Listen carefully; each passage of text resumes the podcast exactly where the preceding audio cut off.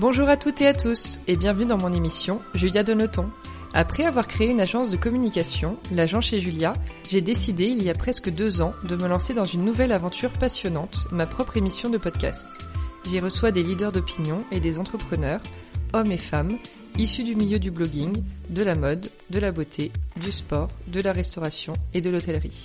Mon ambition, vous proposer des conversations inspirantes et inspirées pour qu'après l'écoute d'un épisode, vous soyez vous aussi ultra motivé pour réaliser vos projets. C'est parti pour une nouvelle conversation sur Julia Donne le ton.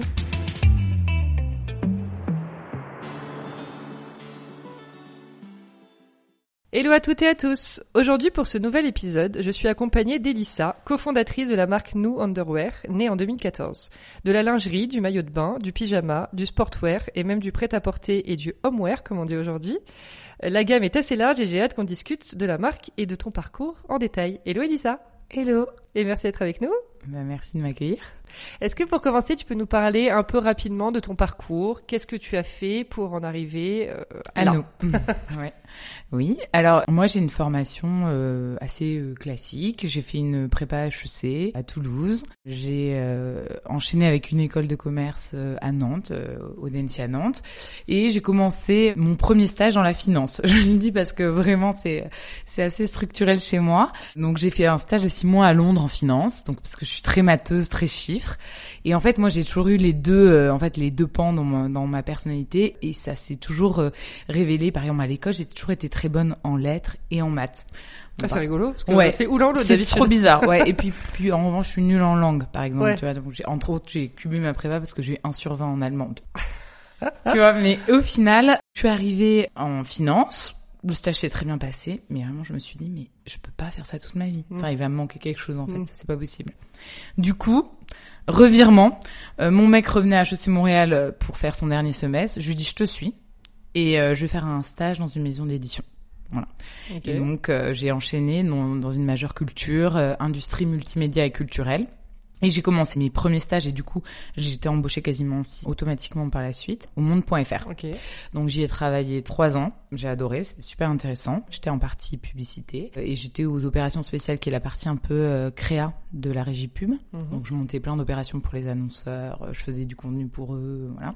Et j'ai fait ça pendant trois ans avant de partir chez Marie-Claire je trouve ça assez intéressant dans notre parcours parce qu'en fait ça, ça va quand même beaucoup nous aider après pour euh, pour la marque en fait évidemment. Mhm. Et chez Marie Claire, ça m'a donné euh, donc du coup une toute autre vision parce que faire ce que je faisais au monde où, où la pub, enfin le, le, média est extraordinaire, mais la publicité on est un peu vu comme la paria, les parias. Et hum, chez Marie Claire où c'est vraiment tout l'inverse où tu vas limite travailler avec les web éditeurs pour réfléchir à des OP intégrés pour tes annonceurs. Euh, du coup c'est totalement différent et c'était très intéressant. Voilà donc j'ai travaillé euh, deux ans euh, sur ce poste-là aux OPSP Web. Et en fait, le, le point, c'est que vraiment quand je suis rentrée au monde, euh, j'ai vraiment tout de suite su que c'était pas pour moi la grande entreprise. Voilà, je, je le savais. Ouais. Ouais, je me sentais tout de suite oppressée. et alors, vraiment, ça s'est très bien passé. Je pense que j'étais très appréciée de, de, de ma direction. Il n'y avait pas de problème, mais vraiment, c'était c'était c'était pas moi. C'est plus la structure, le fait d'être enfermé dans un poste. Exactement. Même en fait, le manque de liberté. Oui. De devoir tous les jours aller au bureau, au même endroit, alors que, enfin, foncièrement, et puis après je le démontrerai, je suis une bosseuse. Mais, mais ça m'oppressait en fait de mm. devoir être là. Euh, pour être là. Voilà, pour être là, de devoir euh, rendre des comptes à des gens. Je me sentais, j'avais tout le temps un poids sur la poitrine. Voilà, donc ça a duré cinq ans. C'était super, je me suis fait plein d'amis, j'ai plein de contacts, j'ai appris beaucoup de choses. C'était très intéressant, j'ai adoré travailler pour euh, les médias pour lesquels j'ai travaillé. Mais en fait, je me rappelle de, de, ce matin de janvier 2014, euh, et en fait, j'en discutais avec ma meilleure amie, j'ai dit non, c'est plus possible. Hmm. en fait, là, j'y arrive plus. Donc, je suis allée voir euh, de manière complètement euh, spontanée ma, ma, directrice à l'époque. et je lui ai ma directrice commerciale, et je lui ai dit, en fait là, je suis vraiment désolée, mais je vais avoir besoin d'une rupture. Il faut que je monte mon projet. Elle m'a dit, mais qu'est-ce que tu veux monter? Je lui ai dit, je sais pas vraiment. quelque chose. je pense que je vais. j'avais, en fait, j'avais travaillé sur beaucoup de projets, dont une marque de lingerie. Et là, j'étais plutôt partie six mois plus tard dans le yoga. Je voulais, euh, je voulais faire une formation pour être prof et puis pourquoi pas lancer, ouvrir un centre, euh, voilà. Bref, j'en parle. Elle me dit, euh, comme ils m'aimaient bien, ils me dit, bah ok, maintenant il va falloir que tu restes, que tu formes, que tu recrutes, que tu formes ton, ton successeur. Je lui dis bon bah aucun problème. Et quasiment simultanément, parce que je dis ça parce que moi, je, on croit trop Bah, aux univers, aux signes, voilà. Carrément. Euh, donc le week-end d'après, ma meilleure amie, toujours la même avec qui j'avais discuté, m'a dit, alors attends, Elisa. Mais Anaïs, du coup, ou pas? Non, Ah. voilà, oui, ben oui. Ah oui. Ma meilleure amie Agathe me dit, bah écoute, je viens de, je reviens d'une soirée, j'ai rencontré une fille. En fait, elle travaille sur une concept d'une marque de lingerie là depuis déjà un an, voilà. Et en fait, tout euh, chez elle m'a fait penser à toi. Vous êtes en même temps très différentes, Mhm. mais en même temps complètement complémentaires. Elle m'a dit qu'elle en était aussi arrivée à un stade où euh, bah, elle avait beaucoup avancé sur son projet, mais qu'elle avait besoin de quelqu'un pour la compléter. Et en fait, euh, bah faut que tu la rencontres. Mais c'est fou cette histoire. Ouais, c'est fou. Et je lui ai dit, bah, ok. ok, je rencontre Anaïs, très bien. Mais tu vois, enfin, moi, genre, vraiment, Oui, euh, déjà, ça, je me- j'étais hyper heureuse, je me sentais Ouais. libre, je pouvais faire ce que je voulais. Et voilà, donc, euh, j'ai rencontré Anaïs euh, en janvier. Donc, Mhm. une semaine après ou deux, je me rappelle plus. Donc là, pour la petite histoire, elle vient, elle sort du, du, du métro, puis elle m'annonce, Oh, je d'apprendre que je suis enceinte. Donc énorme. J'ai fait bon, j'étais hyper contente pour elle. Je fait bon, c'est super, euh, voilà. Et puis on se pose dans un café, euh, là juste à deux pas d'ici, euh, à Pigalle, euh, et on a parlé toute l'après-midi. Et puis on a dit bah on s'associe.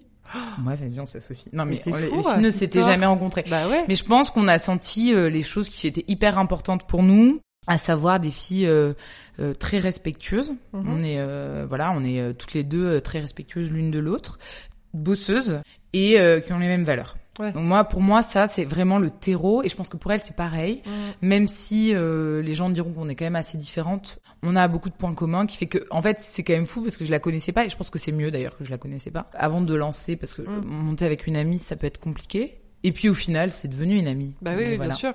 Mais c'est très très, enfin je trouve ça dingue cette histoire parce que Ouais. euh, on n'a pas eu déjà des histoires comme ça, donc c'est rigolo.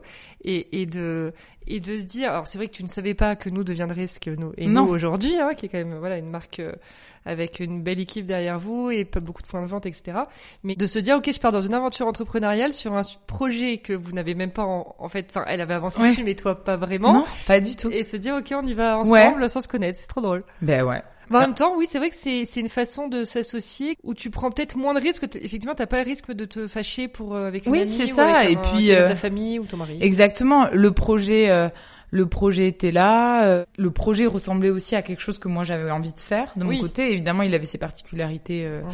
de, de ce qu'elle avait travaillé. En plus, tout s'est fait. euh, voilà, on a discuté, on s'est posé. Pour moi, c'était très important que si on montait un projet, qu'on soit à 50-50. Oui. Mais elle avait travaillé sur le projet avant, donc euh, on a travaillé sur euh, euh, de manière peut-être euh, moi que j'apporte plus de capital pour que ce soit complètement euh, faire égal, Mhm. euh, toujours. euh, juste et parce que moi du coup ça me semblait euh, impossible de m'investir complètement à 100% dans un projet où j'étais pas euh, Ah bah, sûr, autant bien sûr, bien euh, mon projet que, Ouais, le, ouais. que le sien et du coup c'est quand même assez dingo parce que parce que du coup on croit énormément au, au destin euh, Bah ouais. toutes les deux et ben moi je pense que beaucoup de gens en fait ont des portes devant eux et si juste tu vois la porte qui s'ouvre Mm. euh, il y a des gens juste ne les voient pas en fait mais Bah oui, oui. mais elles sont souvent là Ou choisissent euh, la mauvaise porte aussi, parfois. bah ouais mais après est-ce que si- toujours avec un peu de recul tu, tu te rends compte que la mauvaise porte elle t'aura amené dans un autre chemin Oui, en fait sûr, si t'arrives à le voir C'est vrai. Cet esprit positif. Voilà, parce que parce que ma, par exemple, je pourrais te dire que ma boss chez Marie Claire, c'était c'était l'horreur, tu vois, vraiment l'horreur et euh,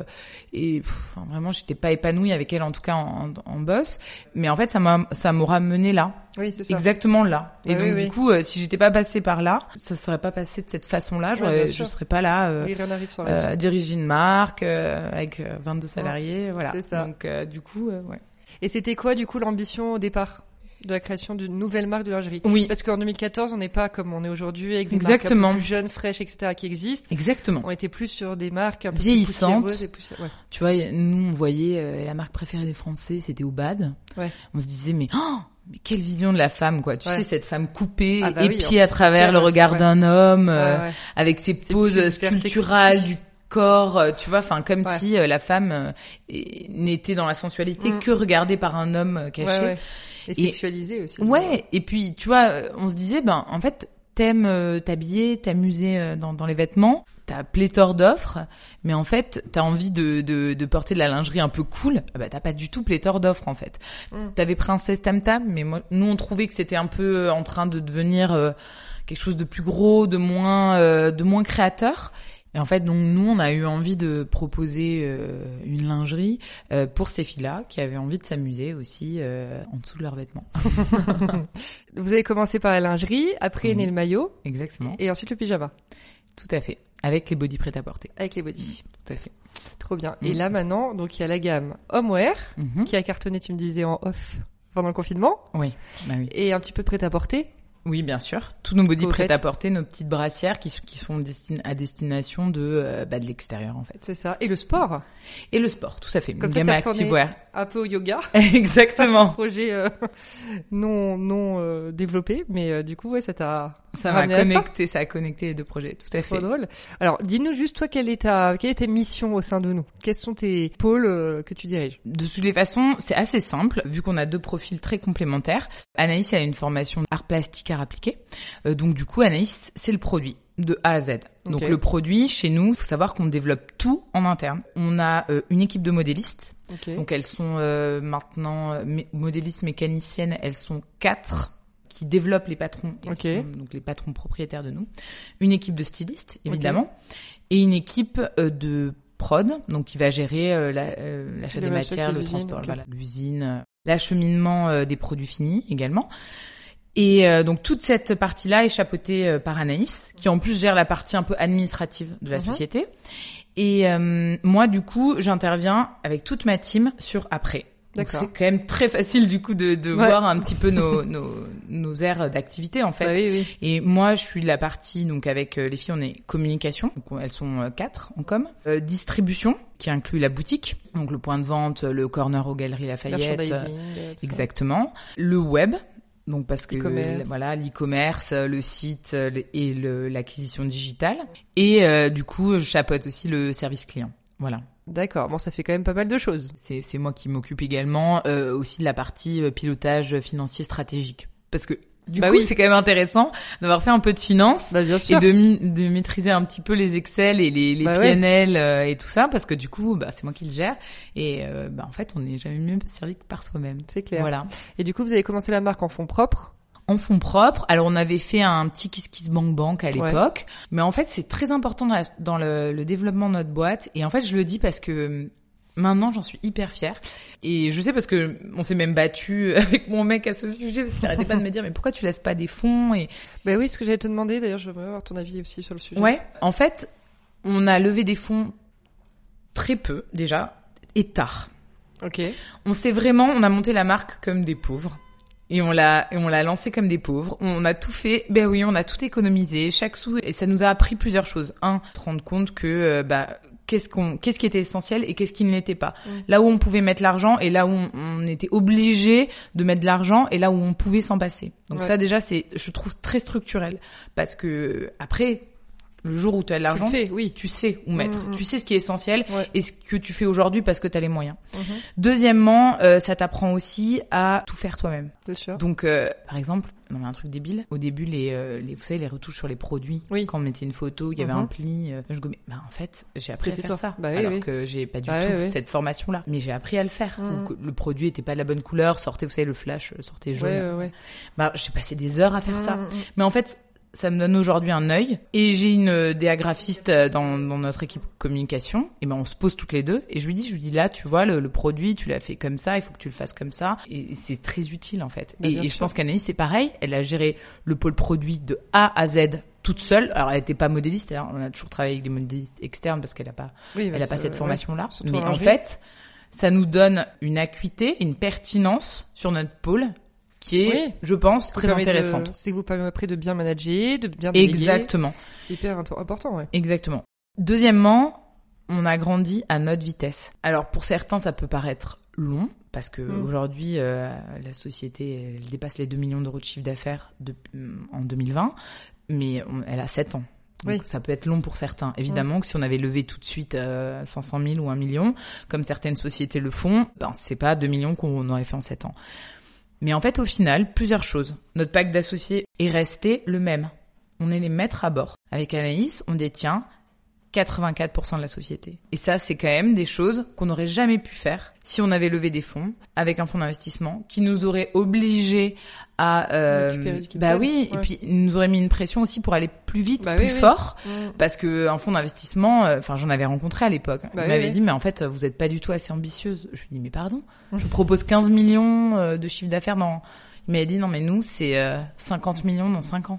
Je lui dis bah ah en fait non, du coup, c'est pas notre vision. Bah c'est pas notre vision. On n'a pas envie de faire ça comme mm, ça. Mm, mm. On n'a pas envie tout de suite de passer d'une petite marque où on fait tout à un énorme mastodon. Non, en fait. Bah, ça prendra plus de temps. On le fera à notre sauce. On l'a fait comme ça et ça a bien fonctionné. Ouais. Mais c'est vrai que tu vois, enfin, on a eu, on a eu de tout un peu dans, dans les, dans les podcasts. Enfin, sur Julia Donoton, il y a eu, il y a eu des entrepreneurs qui ont levé des fonds rapidement, d'autres qui ont attendu comme toi, d'autres qui sont toujours en fonds propres et qui ont une évolution qui peut être lente, comme tu dis, au lieu de, oui, certains business women, women et men extérieurs. Mais je trouve ça déjà hyper important d'être aligné et de se dire, ok, j'ai créé une marque pour que ça soit ça et de respecter vos ADN, votre valeur. Mais c'est ça, en fait. Et c'est que, en fait, depuis le début, on le sentait pas et on n'avait pas envie de ça. Et c'est sûr que, du coup, on va pas se mentir, ça a été un peu dans la souffrance. Oui. Parce que une marque qui s'autofinance en tout cas, euh, et puis notre premier business angel, il a mis 35 000 euros. Mm. Donc il a financé la collection d'après pour pouvoir faire plus de stock. Une marque qui s'autofinance pendant 4 ans, 5 ans euh, sans capital, ben, en fait c'est dans la souffrance parce que tout l'argent qu'elle a, elle le replace dans le stock pour pouvoir euh, stocker plus. Et, et, pas dans nos salaires. Mm. on a pendant trois ans et demi ou quatre ans, on n'a pas eu de salaire. Ben oui, c'est dans la douleur mais on est trop fiers d'en être arrivé là aujourd'hui et, de pouvoir payer autant de salaires à, à autant de filles, d'avoir 20 salariés, c'est notre c'est notre fierté. Et alors, qu'est-ce que tu préfères? Tu préfères bon, tu, tu parles de douleur et de souffrance, donc bon, ma question est un peu particulière, on va dire, mais enfin, est-ce que tu préférais quand même cette cette cette vie entrepreneuriale un peu dans les débuts où on va dire allez après 4 ans, quand, quand tu as quand même pu verser ce salaire, ou tu la préfères maintenant, quand tu as vraiment beaucoup plus de responsabilités, du coup, parce que des salaires effectivement à, donner, euh, une équipe à gérer, et puis des investisseurs aussi derrière. Donc, qu'est-ce que tu vois, quel, quel est, quels seraient les avantages et les inconvénients pour chaque moment chaque, de ta vie entrepreneuriale? Chaque moment. Alors, ce qui est vrai, c'est que moi, les gens qui me disent que l'entrepreneuriat, c'est la liberté totale, non comme tu dis, tu as des salariés, donc en fait, t'es pas complètement libre. Évidemment euh, que ma team, elle va pas me dire ah bah aujourd'hui tu bosses de chez toi, euh, tu nous l'avais pas dit. bien sûr qu'ils vont jamais me dire ça, et puis euh, c'est pas tellement le sujet. Mais par contre, bah, tu as quand même un, devoir en fait de euh, de, de, transmettre euh, bah, une façon de travailler, euh, d'être investi, de de d'être toujours motivé en fait. Oui, parce que c'est toi qui leur donne de de l'équipe quoi. Voilà. Donc je dirais qu'au départ, tu as plus de liberté qu'à la fin. Voilà, qu'aujourd'hui. Mais c'est tellement plus dur le départ pour moi. C'est beaucoup plus dur parce que aujourd'hui, comme en plus je maîtrise les chiffres et comme je, je vois ce qu'on a créé. Les filles, je vois à quel point elles sont pertinentes sur leurs produits maintenant. Enfin, voilà, après moi. Alors du coup, c'est, on peut croire que je m'auto-congratule, mais pour moi, c'est vraiment l'équipe du style. Elles sont trop fortes, elles arrivent à faire des produits canons et, et à chaque fois que, qu'elles me montrent les je suis hyper enfin je, les trouve de plus en plus euh, pertinentes donc hyper fortes je suis trop contente et, et nous euh, dans ma team on... en fait je sais pas ça roule maintenant bah oui, oui, oui. et du coup euh, c'est quand même reposant parce que parce qu'au départ, ce qui est très difficile, c'est que tu vas faire tout ça. Et en fait, le nombre de fois où je me suis dit, bah, de toutes les façons, ça, s'il le faut, on n'y arrivera pas. Et s'il le faut, dans un an ou deux, on, arrête tout. Mais en fait, depuis le départ, et je pense que pour répondre à ta question, c'est un peu la règle, c'est on a laissé les choses venir. Et comme depuis le départ, on est intuitive, on n'a jamais dit, ce sera pas un fonds d'investissement, par exemple. Mais en fait, au gré des rencontres, on a rencontré Seb, notre investisseur. Et en fait, du coup, ça s'est fait comme ça. Ça a suffi au moment T. Et on n'a pas eu besoin finalement de fonds. Et en fait la boîte s'est développée d'une façon en fait on n'aura jamais eu besoin de fonds d'investissement au capital. Donc on a eu que des que des business angels qui ont mis euh, on a deux business angels voilà qui sont au capital et qui ne nous demandent aucun compte en fait. Enfin évidemment qu'ils nous en demandent mais en fait c'est pas ça ils, ils nous font complètement confiance voilà dans notre façon de gérer. Et d'ailleurs, euh, Seb, il nous dit tout le temps, mais demandez-moi plus de choses, parce qu'en plus, ils sont tous les deux très pertinents, ils pourraient nous aider davantage. En fait, juste, on n'a pas le temps parce qu'on dirige la société et que du coup, on aimerait bien plus se poser avec eux pour... Euh, mais en fait, aujourd'hui, on essaie déjà de, de manœuvrer à droite, à gauche, donc euh, voilà. Donc, encore une fois, c'est l'instinct, c'est les choses se sont faites comme ça et on allait dans la direction que les choses prenaient naturellement, un peu dans le flot en fait. Mm. On n'a pas lutté en se disant oui oui non, mais moi je veux 300 000 euros avec un fonds d'investissement parce que ça sera plus facile, parce que comme ça on peut aller tout de suite plus vite, plus fort. Ouais, mais en fait peut-être que si tu vas plus vite, plus fort au début, ce sera avec un produit qui sera pas bien adapté parce que tu n'as pas encore trouvé ton truc, t'as pas disrupté le modèle. Peut-être qu'en acquisition digitale tu seras pas bonne, tu vas cramer des, des sous et en fait ça va être beaucoup moins euh, pertinent qu'aujourd'hui. bien sûr au final. Et est-ce qu'à un moment donné, on grossit trop et on a besoin d'être aidé? Par exemple, il y a deux pôles qui me viennent en tête, c'est le pôle ressources humaines. Parce que pour être accompagné, là, tu me dis, tu vois, t'es très fier des deux équipes qui sont celle d'Anaïs et la tienne. Mm. Mais il faut, faut, trouver des profils qui sont aussi bons, humainement aussi, euh, avec qui ça match, et qui sont investis, surtout dans, dans l'entreprise. Et pour le côté finance, parce qu'à un moment donné, quand tu grossis, grossis, il y a d'autres... Euh, d'autres euh, questions? Ouais, d'autres problématiques, je pense, qui se lèvent, non? Alors, encore une fois, aujourd'hui, euh, pour répondre à ta deuxième question, euh, sur la partie finance, euh, pour l'instant, je, moi, j'ai par exemple, on a des experts comptables avec qui on fait des prévisionnels et vraiment, je, cette partie, pour l'instant, je la gère bien. Ok. J'ai pas la sensation d'avoir demain besoin. Évidemment, peut-être qu'à un moment, on va passer à à, à quelque chose de, de, un peu plus structuré d'un point de mhm. vue société. Et du coup, là, j'y arriverai plus. Aujourd'hui, la, la, structure de la société est assez simple et euh, je suis vraiment totalement capable de le gérer. Euh, la partie RH, ouais, c'est exactement ça. Et écoute, on s'est pas fait aider. On a eu une année 2020 hyper intense. Hein. Outre le Covid, mm. on a ouvert notre boutique. Mon associé a couché. Moi, j'avais mes jumeaux qui avaient moins d'un an. J'ai géré les travaux de la boutique, euh, rue Vieille du Temple. On a déménagé de bureau. On a ouvert même mes bureaux euh, en haut aussi. Euh, donc, on a eu deux bureaux emménagés. Donc, géré les travaux dans ces bureaux. Et on a recruté, je te dirais, une dizaine de personnes en 2020. Ah oui. Voilà. Donc là, je t'avoue. Grosse année, effectivement. Je t'avoue que là. qu'on allait parler juste du Covid. Ah non non non non, mais pas du tout. Donc si tu veux le ah Covid, ça a été le pompon évidemment bah à gérer, mais euh, mais en fait je trouve ça drôle bah de, de se dire à quel point on est allé mais loin mm. dans ça. Et non, du coup on n'a même pas pensé à se faire aider. Alors par contre en, en 2020 on a recruté une assistante de direction, une super euh, une super nana Christine qu'on adore, qui nous aide euh, évidemment. Du coup tu maintenant c'est trop bien quand tu ah bah toutes ces questions là. ah mais le chômage partiel pour les filles de la boutique. Ah Christine tu peux Ok je m'en occupe. Ah ça c'est ah, ça c'est génial quoi. Ah EDF pour euh, euh, pour les bureaux. Ok, je m'en occupe. Ah, ben non, mais trop bien d'avoir une Christine dans sa vie, c'est génial. Euh, enfin d'entrepreneur. spécial dédicace. spécial casse. Mais oui, c'était une année euh, et je t'avoue que avec le recul, je me dis qu'on aurait pu faire plus aider sur cette partie-là, RH, mais maintenant c'est fait. En fait, maintenant elle est structurée l'équipe. Peut-être que cette année on va recruter deux trois personnes maximum, mais on va pas avoir besoin euh, dans les prochaines années. Ce sera peut-être de voilà de l'ordre de deux, trois, quatre personnes par an, ce qui devient complètement gérable. Et voilà. Et tu me parlais de la boutique. Euh, vous êtes une marque digitale native, parce qu'elle mm n'était disponible que sur votre e-shop. Qu'est-ce qui vous a motivé à ouvrir votre boutique du coup? En fait, on s'est dit qu'on était euh, une marque, euh, en effet, de, de lingerie et que il y avait quand même beaucoup de filles qui avaient un, un frein. Et en fait, on nous le demandait tellement online qu'on s'est dit, bon, on va tester de manière euh, assez agile. On va ouvrir un pop-up à peu près là où on a envie d'ouvrir notre boutique, donc vers vers la rue du Temple. Voilà, en fait, on se potait la rue du Temple tout simplement. Hein. on voulait une rue qu'on a eu, mais on a, on a attendu longtemps avant d'avoir une opportunité là. On a ouvert un pop-up store. Et en fait, on a tiré les chiffres, on a dit, ok, ben, rentable directement. Donc en fait, euh, si, euh, si on ouvre une boutique, il n'y a pas vraiment de sujet. Donc on a ouvert une boutique. Et ce qui est pas mal d'être passé par la case pop-up store, c'est qu'on a eu moins peur. Bah oui, bien sûr. C'est qu'on est tout de suite allé sur la boutique Ruvier du Temple avec un plus gros pas de porte, 70 euh, mm. mètres carrés. En fait, on y allait parce qu'on on s'est dit, mais en fait, déjà, si on fait les chiffres du pop-up store, la, la, la, boutique est, est, euh, est à l'équilibre. Donc euh, avec une boutique plus grande et, et mieux placée, il n'y a pas de raison. Bah oui, bien sûr. voilà, et ça, Mais c'est vrai que c'était la bonne année en plus pour l'ouvrir. Ouais. Vous allez faire quand? Janvier février Bah février, on a signé en février et, euh, et on a ouvert du coup en, bah, en mai entre les deux euh, entre les deux confinements. Et puis on a refermé après. Et puis voilà. ouais, ouais. on s'est réouvert, mais jusqu'à jusqu'à 17h30 du coup. Mais attends, il y avait pas. Mais alors c'est dans le pop-up que je suis allée moi. Rue de Bélem. Oui. Ouais.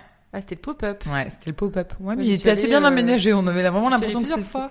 Mais c'était oui, c'était pour moi, c'était une boutique. Non, ouais, c'était un pop-up. Mais c'est un pop-up qu'on a loué euh, un an Ah un oui, an et ça, quatre hein. mois. Oui, oui. Donc ça. en fait, enfin quand je te dis pop-up, c'est parce que du coup on te donne les Oui, clés, pas- euh, oui. tu, tu tu signes en deux Ouais. secondes et, et puis on n'a pas fait de travaux. Oui. La boutique est telle quelle, on a acheté trois quatre meubles et c'était réglé.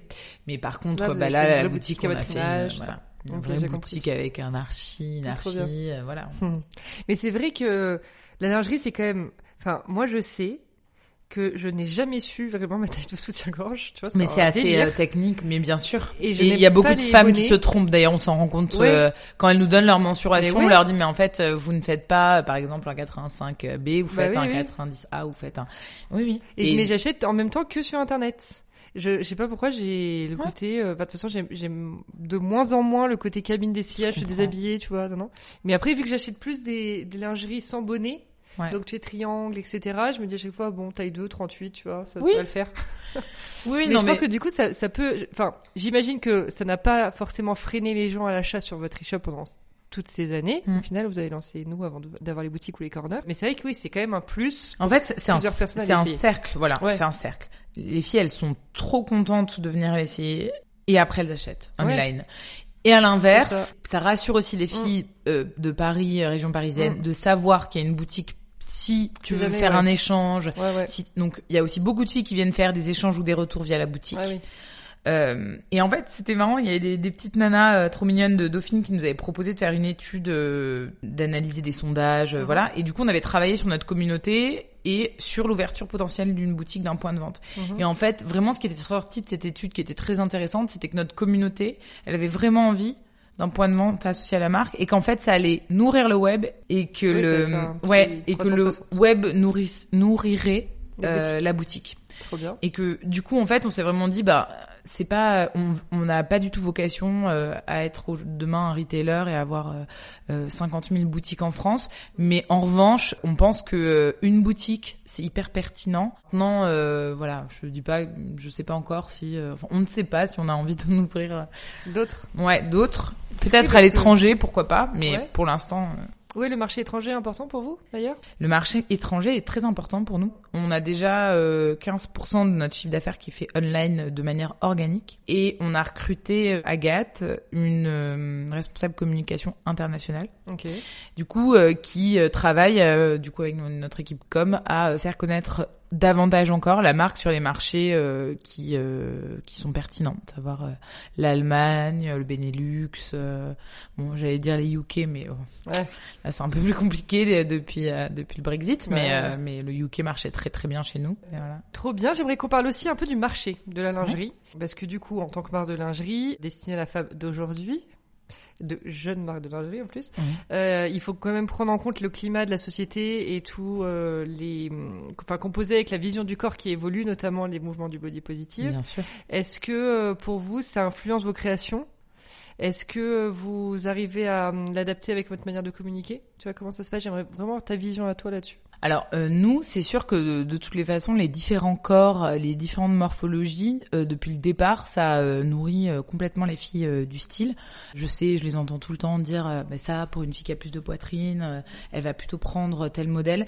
On essaie vraiment de concevoir nos collections pour que, surtout dans les gammes, chaque gamme propose des pièces qui iront à une fille qui a plus de forme, des pièces qui iront à, à une fille plus menue. Et l'idée, c'est que vraiment quand tu rentres chez nous, tu puisses avoir euh, vraiment euh, quelque chose qui taille et dans lequel tu te sentes belle, qu'importe euh, tes mensurations. Voilà. Mhm. Ça, c'est vraiment notre leitmotiv de, de, de, en tant que marque. Donc j'espère que c'est ce qu'on arrive à faire.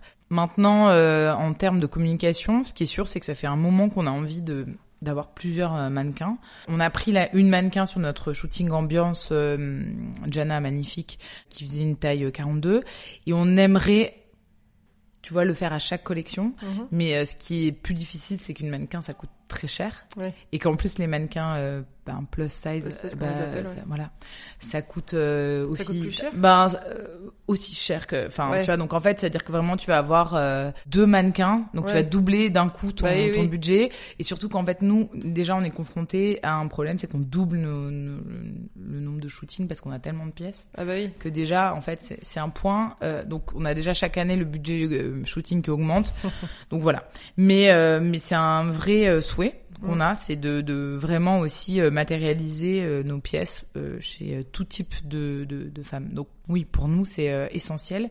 Et bah, les marques en aujourd'hui, en 2021, euh, mm. je pense qu'aucune marque euh, ne peut exister sans euh, s'adresser à tout, à toutes les femmes. Oui, ça doit être inclusive. Mm. Mais tu, c'est vrai que c'est, rigolo qu'on reparle de la partie création de contenu parce que c'est une grosse partie du budget com au final. Enfin, créer des jolis visuels. Oh, totalement. C'est, c'est l'image, c'est la notoriété. Enfin, c'est quand même beaucoup de choses. Et il y a la partie donc réseaux sociaux, la partie shop évidemment. Bien sûr. Et d'ailleurs, qui a géré les réseaux sociaux quand ça a commencé? Ah mais moi. C'est toi. ouais. Et alors Pendant longtemps. D'ailleurs, j'ai eu du mal à lâcher. C'est vrai? Ouais, ouais, j'étais très contrôle fric dessus, ce qui rendait folle mon mec. Ah. Parce que je voyais les filles qui postaient une légende et j'avais vraiment envie de euh, modifié. ouais, c'était dur, mais mais bon, après maintenant j'ai appris à lâcher. Ouais. Euh, mais enfin, tu vois, elle me présente toujours le planning des postes et je regarde rapidement de tout quand même toujours. Mais en fait, on se dit c'est toujours pareil en fait. Euh, maintenant, euh, Anaïs, elles, elles sont elles sont de stylistes plus elles et, et, et moi maintenant elles sont nombreuses aussi en communication, mais c'est notre ADN depuis le départ. Donc moi, j'ai écrit toutes les newsletters, j'ai écrit toutes les cartes moi-même, qui trouvent tous les un peu ah les punchlines. C'est mon truc, comme je te disais, j'aime écrire, j'aime le français, euh, bah j'aime jouer avec les mots, euh, le ton, euh, un peu toujours dans la connivence, un peu voilà pas trop guindé, pas trop girly ou, ou et surtout pas trop cucu parce que vraiment c'est enfin, c'est pas vous. C'est pas nous du tout. Non mais voilà. Mais... Tu sais que je viens de capter le jeu de mots quand même. Enfin, depuis, je, je, je viens pas à l'instant, mais en travaillant le podcast, j'ai compris que nous, c'est N-O-O, nous N-O-U-S. C'est nous les femmes. Vraiment, ouais. Ouais, ouais, ouais. Ça, c'est marrant parce que je, pourtant, je connais la marque depuis longtemps, comme je te disais, j'achète et, enfin, je suis vraiment une consommatrice assidue, mais j'avais pas, euh, Bah, tant mieux, on te surprend. Voilà. Exactement. J'adore. Donc, euh, euh, ouais, ouais, c'est vraiment un truc, euh, important pour vous. Oui, et donc du mm. coup la création de contenu, bah, on, on, a toujours, ça a toujours été un pôle euh, de dépenses. Bah, tu sais, ce dont je parlais, euh, mm, mm. les pôles de dépenses incompressibles dès le départ. On a tout de suite travaillé avec des vrais mannequins, avec euh, notre photographe qu'on adore. Euh. Voilà, c'est comme ça. On a, on a vraiment, on n'a jamais bricolé sur ça. Et j'entends et je et ce qui faisait que les gens ont toujours pensé que nous étions plus gros que ce bah, qu'elle était. C'est ce que j'allais dire, parce que mm. c'est vrai que moi, je me, enfin, depuis toujours, vos shootings sont hyper, enfin, professionnels, en fait. Bon, après, moi, je, je, je, suis dans le métier de la communication, donc forcément, j'ai cet œil peut-être oui, un peu bien plus sûr, bien sûr. que d'autres, euh, voilà, d'autres personnes, mais, euh, mais c'est vrai, je me suis toujours dit, la, les, la partie vraiment création de contenu chez vous est hyper calé quoi. Voilà vous êtes ben, écoute merci de ta part. Vous êtes, vous êtes, au top. C'est chouette. Ouais mais mais ça vient aussi euh, tu vois comme on disait de l'histoire euh, passée par Marie Claire où je faisais mon métier c'était de faire des opérations de création de contenu euh, pour l'Occitane pour Coca-Cola Light pour enfin pour plein de marques. Et, et du coup quand t'arrives et que c'est ta marque bah là t'es en mode machine. Ah bah c'est clair en mode bah, tu vas faire ça ça bah, shooting feuille de route nanana nanana. Oui bah, du coup c'est vrai que ça a été la, la partie où j'ai pas eu besoin d'apprendre Ouais, tu t'es éclaté. Par rapport encore à la communication, on va rester sur ce sujet. Vous avez beaucoup travaillé avec les influenceuses? Oui, énormément. je sais que ouais, là récemment, mais depuis le début ou pas? Oui, en fait, pour nous depuis le début. Après, on n'a jamais eu euh, de budget. En fait, on, met très peu de budget euh, sur l'influence, euh, mais on a fonctionné en gifting énormément. Et alors, par rapport à ces giftings, est-ce que vous organisez aussi des jeux concours, des événements spécialement pour les influenceuses, tout ça? Ouais. Alors euh, des événements pour les influenceuses, on en avait fait un petit peu au départ. Euh, c'est vrai qu'on n'en a pas spécialement refait, mais encore une fois, c'est plutôt une question de budget parce que tu vois, en, tout cas au départ, le, on n'avait pas énormément de, de, budget pour ça. Euh, donc en fait, nous on s'est vraiment fait connaître en se disant, bah, j'espère que nos produits vont plaire parce que c'est la seule chose qu'on peut proposer. C'est proposer des produits aux filles qui croient en nous. Qui croient, oui, c'est ça. Et, qui vont porter naturellement parce que ça sera voilà. un coup de cœur. Exactement. Mais en même temps, c'est la, c'est l'influence, c'est la meilleure influence finalement parce que c'est l'influence de cœur. C'est l'influence, euh, voilà, exactement, organique comme tu dis.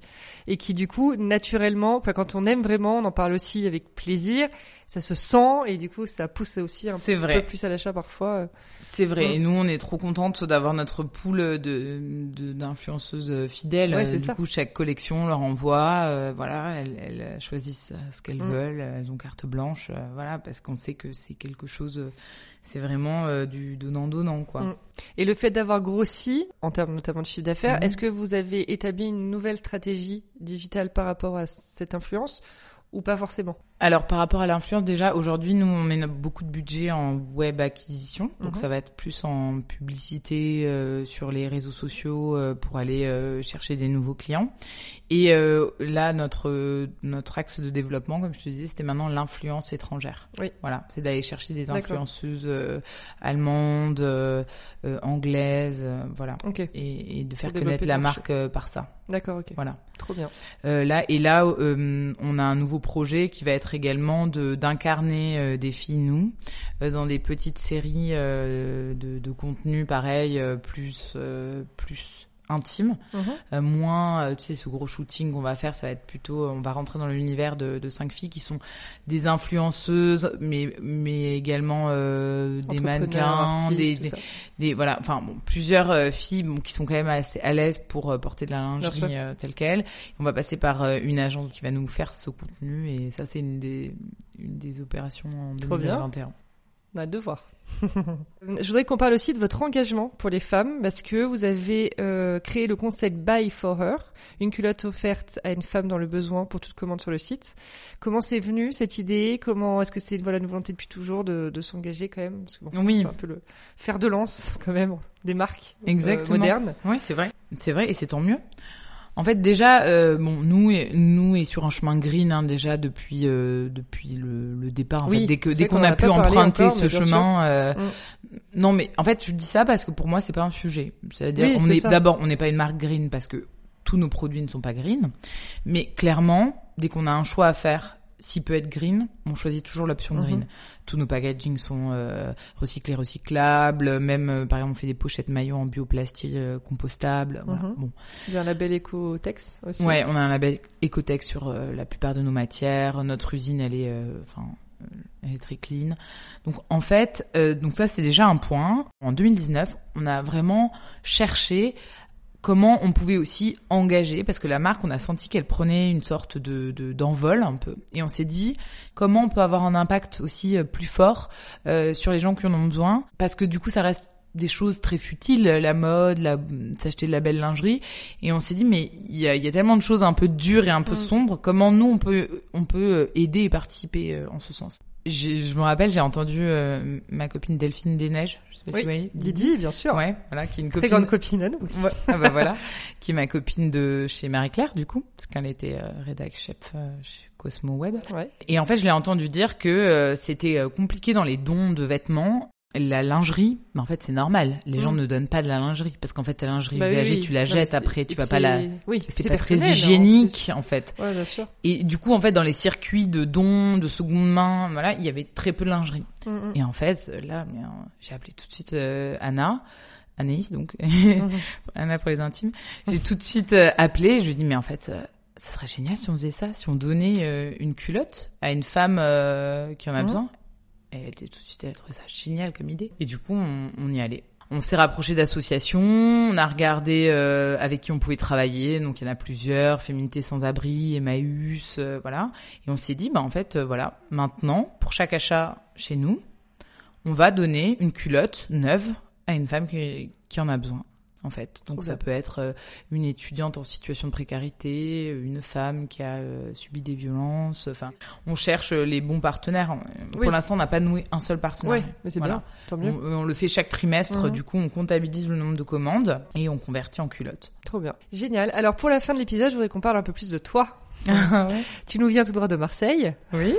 Les bureaux sont à Marseille du coup, pas à Paris d'ailleurs. Ouais, à à Marseille. Marseille. On a déménagé Et- les bureaux à Marseille il y a trois ans. Parce que vous, personnellement avec Anaïs, vous avez décidé de Alors, déménager Alors, je rendons à César ce qui est à César. Ouais. C'est mon mari Ah oui, Bertrand qui me mettait un peu la pression parce qu'il n'en pouvait plus de Paris. Alors. Anaïs est, est de Nice. Je suis de Toulouse avec mon mari. Donc, on s'est rencontrés en prépa à Toulouse. Bertrand voulait absolument redescendre dans le sud Mhm. et euh, on a toujours adoré Marseille parce que Mhm. moi ma sœur y vivait, euh, son frère y vivait, donc euh, il vit Il y toujours. avait une histoire voilà. Oui, c'est toujours été une ville, j'ai toujours adoré cette Ouais. ville. Ce qui s'est passé, c'est c'est quand même marrant l'histoire, c'est que on travaillait sur cette collab Monoprix et nous on était partis en week-end et on avait dû euh, réfléchir avec Anaïs sur qu'est-ce qui définissait notre marque. Nous, d'où on venait, qui on était, on était des filles comment, Nous, c'était quoi Voilà, bon, un peu Mm. le genre de positionnement et t'essaies de poser un peu les choses de, qui jalonnent ta, ton identité. Mhm. Et en fait, on s'est dit, bah, euh, toutes les deux, euh, on a pris un café un matin et on s'est dit, bah, toutes les deux, on, on vient du On sud. vient du sud. Voilà, on est filles du sud. Avec l'accent. C'est vrai Avec l'accent l'accent chantant. Et en gros, euh, on s'était euh, motivé avec Bertrand pour regarder euh, s'il trouvait du travail à Marseille. Je lui avais dit, bah moi, du coup, peut-être que je ferais les allers-retours. Et elle m'a dit, mais euh, Ça, en fait. Marseille, ça pourrait être chouette, même Ouais. pour. euh, Et donc, en fait, son mec et elle se sont chauffés en trois minutes, littéralement. On est rentré au bureau. On avait deux salariés à l'époque. On- leur a dit, ça vous dirait d'aller à Marseille. Toutes les deux, elles ont dit banco. Non, mais pareil, en genre une heure. Trop bien. Du coup, c'est finalement nous, euh, Bertrand et moi, qui avons mis le plus de temps pour venir parce qu'entre temps, on avait quand même un projet de deuxième enfant. Je suis tombée enceinte trois mois plus tard, euh, de jumeaux, donc euh, j'ai décidé d'accoucher à Paris. Et Mhm. voilà. Et du coup, en fait, eux, ils sont partis euh, six mois plus tard Oh, c'est fou. avec euh, avec euh, sa- avec Émilie, notre modéliste. Et moi, j'ai suivi avec euh, ma team, euh, Trop bien. bah, genre même pas un an après. Voilà. Trop cool. Donc ça fait combien de temps là que t'es installé Ça fait un an et demi. Ouais, mais donc euh, j'adore. euh, ouais, ouais. trop J'allais content. dire Paris vs Marseille. Non, bah, malheureusement, il y a pas, il y a pas.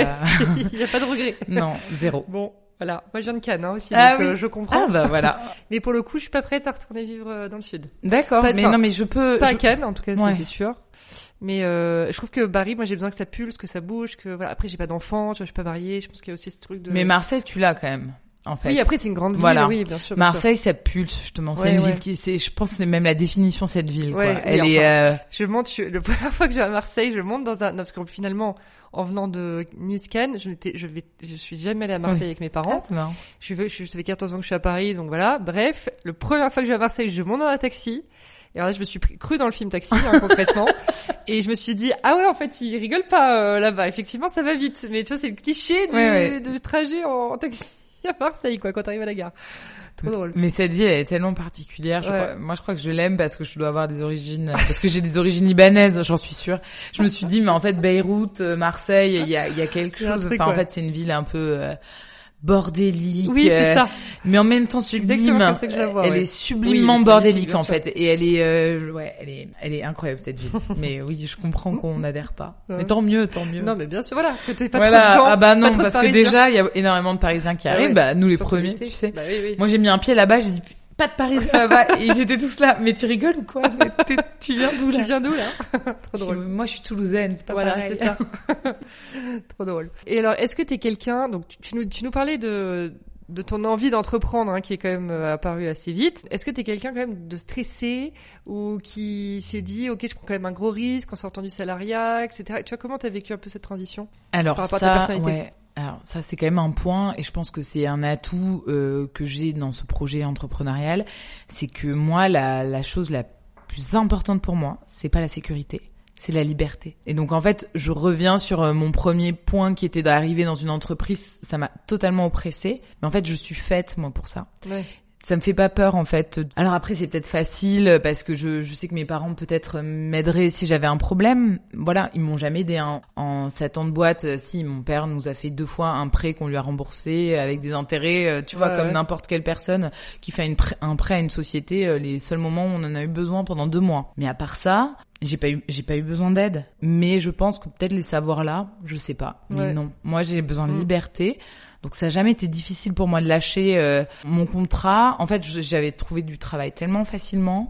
Et euh, quand t'es dans ce que je faisais avant, tu t'étais tout le temps démarché par des Oui. cabinets de recrutement. Du coup, je m'étais vraiment dit, bah au pire, je refais ce que je faisais avant. Oui. Voilà, je retrouve un média, euh, je repars travailler. euh, même mes anciens boss, ils m'aimaient bien. Enfin, c'est pas un souci. Et le stress de d'avant des débuts vs celui d'aujourd'hui en tant que maman plus chef d'entreprise avec des salariés, Ouais. est-ce qu'il est plus difficile ou est-ce que Mais par tu- exemple le fait tu d'être parles de quel te- stress du coup? bah, le stress d'être entrepreneur, de tu vois, de des, des hauts et des bas, des de, de jamais une journée la même, des Alors, imprévus. de- c'est vrai que c'est vrai que l'année dernière, j'ai eu pour la première fois. Je pense que ma team te dira que je suis pas très stressée. Je, je suis, tu vois, je suis sanguine. J'ai mon, j'ai mais parfois, tu vois, genre euh, quand quelque chose va m'énerver ou un, tu vois, un prestataire avec qui ça va pas bien se passer, je suis capable de monter au créneau. ouais, Mais par ailleurs, je pense que je suis pas, euh, je leur mets pas de stress. Mhm. Enfin, en tout cas, ils me l'ont plusieurs fois dit, donc j'espère que c'est c'est vrai. Mais par contre, l'an dernier, on a eu un souci de trésor à un moment.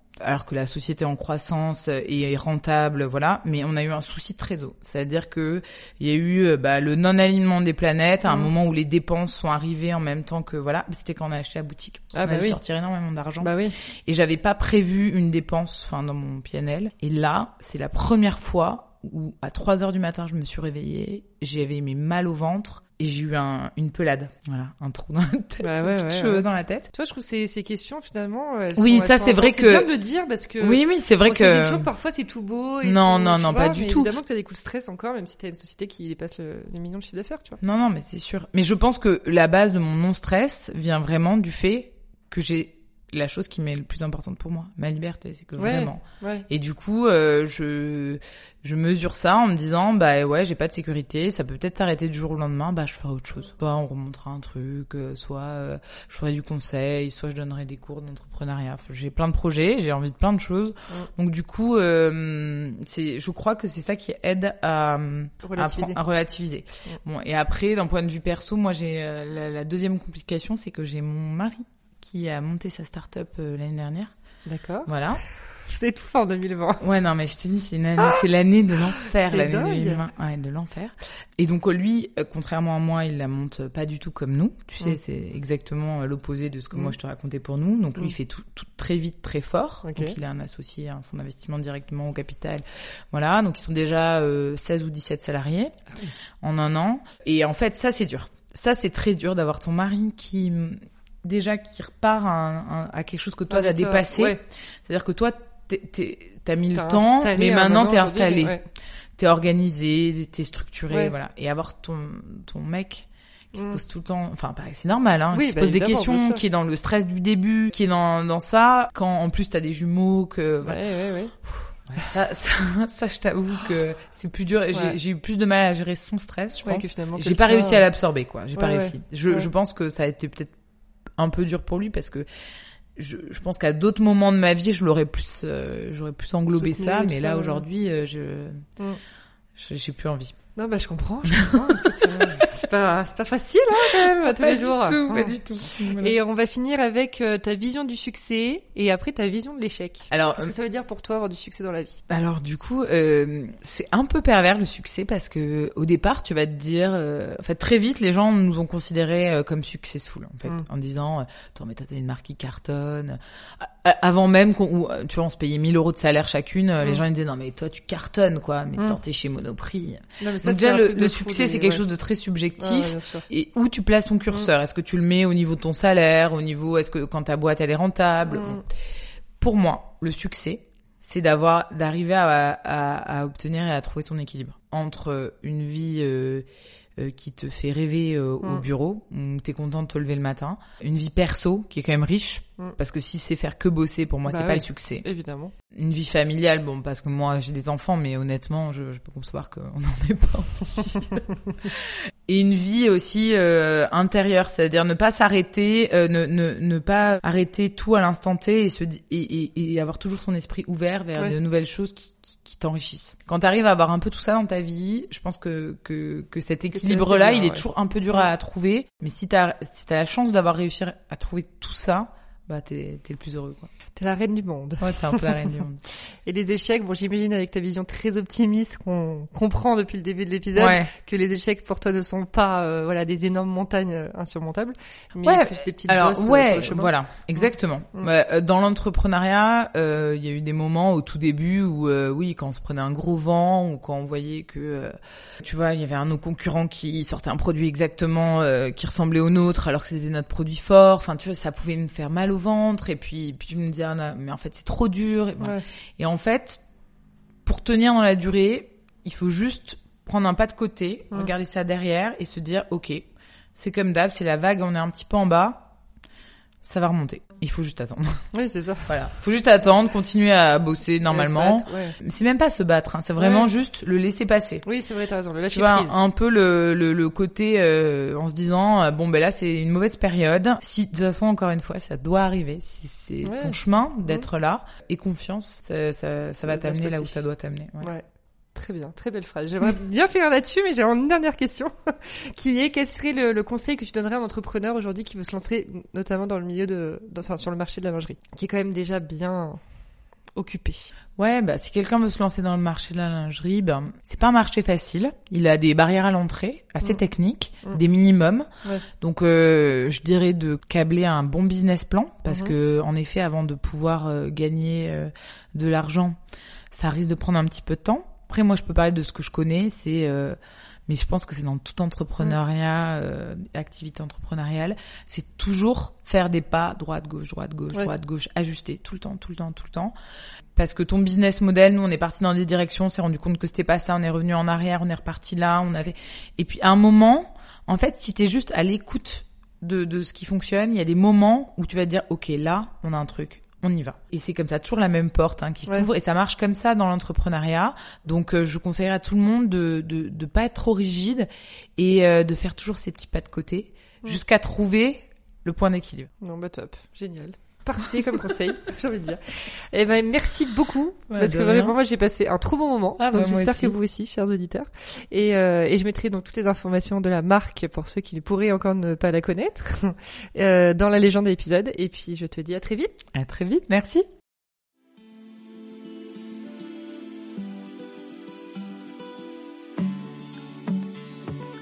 Merci d'avoir écouté l'épisode d'aujourd'hui. N'hésitez pas à me laisser vos commentaires, avis et notes sur les plateformes de diffusion et sur mon compte Instagram, l'agent chez Julia. Je suis toujours ravie de vous lire.